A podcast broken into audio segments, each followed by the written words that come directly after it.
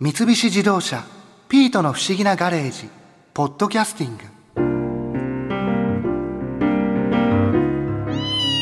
カオルさんさっきから2時間近く一心不乱に絵を描いてますけどそれ何か動物ですか？何か動物ですかってこれ霧に見えますか？サイですか？それとも山猫ですか？その3つの中では一番山猫が近いです。近いじゃなくて山猫そのものじゃなきゃダメなんです。あああのもしかしてカオルさんが作った山猫冒険団のマークをみんなが微妙って言ったこと根に持っていますね。はい皆さん注目。山猫冒険団の団旗ができました。じゃーんこれです微妙ね。でも小豚には見えないですね。ええ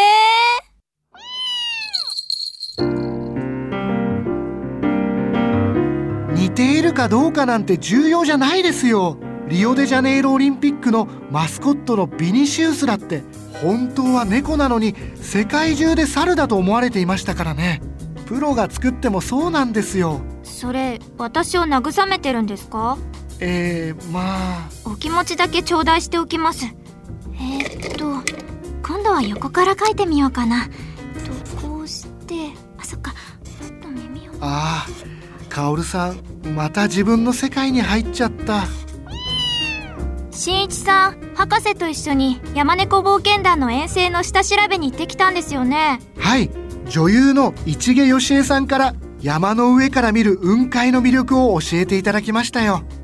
市毛よしえさんってあのお母さん役でよくテレビに出ていらっしゃる方？ええ。日本トレッキング協会の理事も務められている芸能界屈指の登山好きなんだそうですよ。へえ。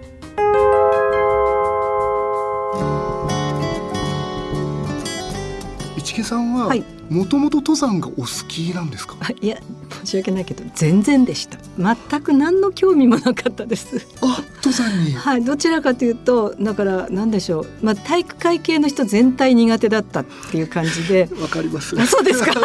すいません。でだからどっちかっていうとインドア派だったのに何を思ったかその山の話を聞かせてくれた人がいてその人の話にちょっと興味を持ってしまって半ば社交辞令？今度いらっしゃる時誘ってくださいよみたいな軽い気持ちで言ったらいつにしましょう？って言われて え？っってなってまあなんか乗ってみるのもいいかなってすごくこう思ってしまったんですね。でまあ行くと決めてハイキング程度だからねって言われたんであハイキング程度なんだって思ったんです。でも山小屋泊まりって書いてあるんですよね山小屋泊まりのハイキング程度ってなんだろうみたいな。なんか不思議だけどって思って行ったら後々分かったんですけど北アルプスってとこ行ったんですけどその北アルプスの中でも指折り数える三大急登急な登りって書くんですけどね。キュートはい。急三大急登と数えられる合戦をねってところを登るっていうことででもそれも私は行った時は分かりませんから降りてきて何年か経って山仲間に「初めてどこ行ったの?」って言われて「つば九郎岳」とかって言うと「えー、合戦をね大変だったでしょ」って言われて。あ「いやそうなんですけどハイキングって言われて行ったんです」みたいな。ね。ー全然話違うじゃないですか、ええ全然違いましたね。だからもう歩き始めた時は嘘嘘だこれはってずっと思ってました市毛さん最初に登られたのがここのつば九郎岳そうなんんです。すそうなんです。でも本当に結局その燕岳の山頂にほんのちょっとのところで私はもうそのブロッケン現象って言ってそのブロッケン現象、えって言うんですけどブロッケン現象とかブロッケンの貝とか貝って怪しいっていうもののけみたいな字のブロッケン現象っていうものを見てしまった時にああもうなんか神ってこの世にいるんだろうなみたいなぐらいの気持ちになっちゃったんで。どんな現象なんはい、ですか、あのブロッケン現象っていうのは、まあ、まず雲海がないとお話にならないんですけど雲海と太陽がないとダメで雲海に自分の姿が光の輪っかを背負って映されるんです。で虹ですよね。あの自分の周りに本当にね光輪がわついてそれはがい。虹だと思うんですけど輪になるんですよ。でその中にこう人が立ってるんですね。で最初わかんない。自分とは思わないんですけど、うんはあとかってもうなんか観音様マリア様みたいな感じで。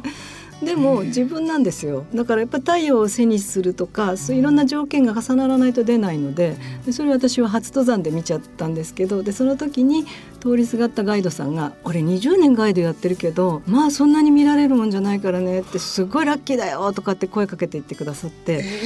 そうなんだみたいな感じで。あもうめったに見られないものなんですね。そうですねそれを最初の登山でで見ちゃったんです。見れたんですね。見てしまったのでだからもうあの時はもうなんか誰かが私を山好きにするために測ったんじゃないかっていうようなぐらいいろんなことがあったのでそれでもうあの本当に登ってる途中からもう駆け足しそうになるし降りてくる頃にはなんか次はどこに連れてってもらえるんだろうみたいになってたんです、えー、すごい山好きになってるじゃないなってましたねやっぱりこう例えば市毛さんが、はい、雲海を初めて見た瞬間っていうのは雲の中から出たっていう感覚ってあるものなんですか？登ってて。いやそれは全然なかったですね。なんか多分その時はずっと晴れてて、私たちがもう登ってしまってから麓が曇ってたんだと思うんですね。だからそれもちろんそのそうやって抜けたって感覚はないんですけど、うん、でも今日はずっと霧だねとか雨だねっていう時に抜けた時っていうのはやんできたねって思ってて、でもあれ雲があるってことは止んだんじゃなくて雲の上に上がっちゃったんだっていう感じなんですよ。だからあの、うん、綿菓子をこうグリグリグリグリって自分で抜けるみたいなそんな感じじゃなくて自分からすると霧だったり雨だったりっていうことから晴れたねって思ったら、うん。私たちが雲より上に行ってたってだけって感じでだからあんまり自覚はないんですよ。雲より上がったっていう。なんかズボーンっていう感じでもないですよね。飛び出す結果としてあ雲の上だったんだねっていう感じ。だからそれを経験すると、遠くから山を見た時に、山の途中にこう雲がガーって湧いてる時とかあるんですよ。でその上は晴れてるねっていうのが分かったり、でもあの下はずっと雨だねっていうのが分かったりするんでなんか麓にいても景色を見るのが楽しみ方が変わってくるっていう感じで。私海でも山でもいろんなところでいろんな雲を見てるので例えば大海原にいると遠くにポカンと大きな雲があってその下がダーって雨降ってるのが見えたりするんですね。うわあそこ雨の塊みたいな。なんかテレビでしか見たことないような映像です、えーえー、その一部分だけ雨降ってるみたいな。あります。あの例えば運転しててすっごい雨の中運転してて抜けたらあれ？何にもないみたいな。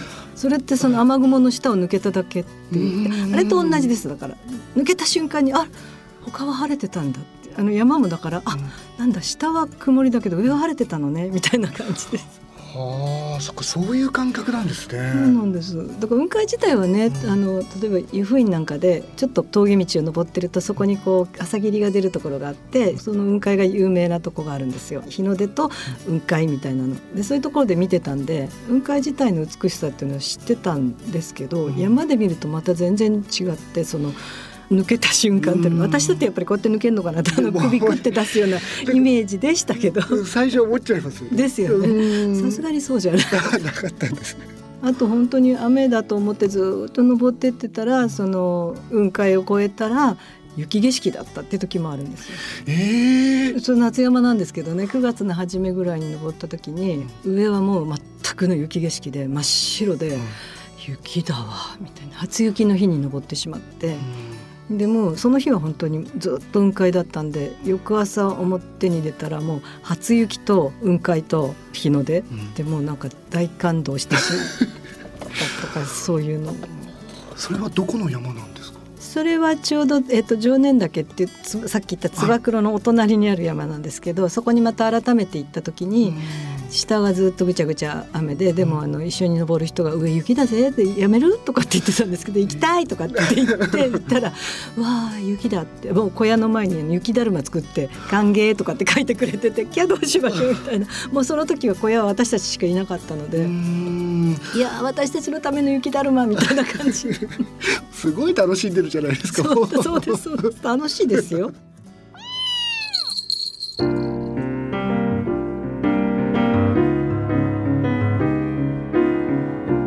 市毛義恵さんのお話を伺ったらすぐにでも四駆で雲海を見に出かけたくなりましたよ。そのためには早く山猫冒険団のマスコットを仕上げなきゃですね。よし。えっと今度は真正面から描いてみようかな。こうかな。あもっとこここうしたら。ああこれはまだまだ時間がかかりそうだな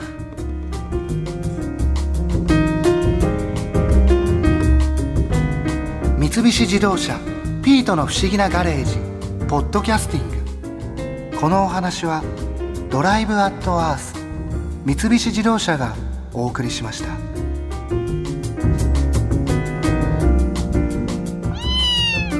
ここで耳寄りなお知らせですピートの不思議なガレージをもっと楽しみたいという方は毎週土曜日の夕方5時東京 FM をはじめお近くの FM 局で放送の三菱自動車ピートの不思議なガレージをお聞きください。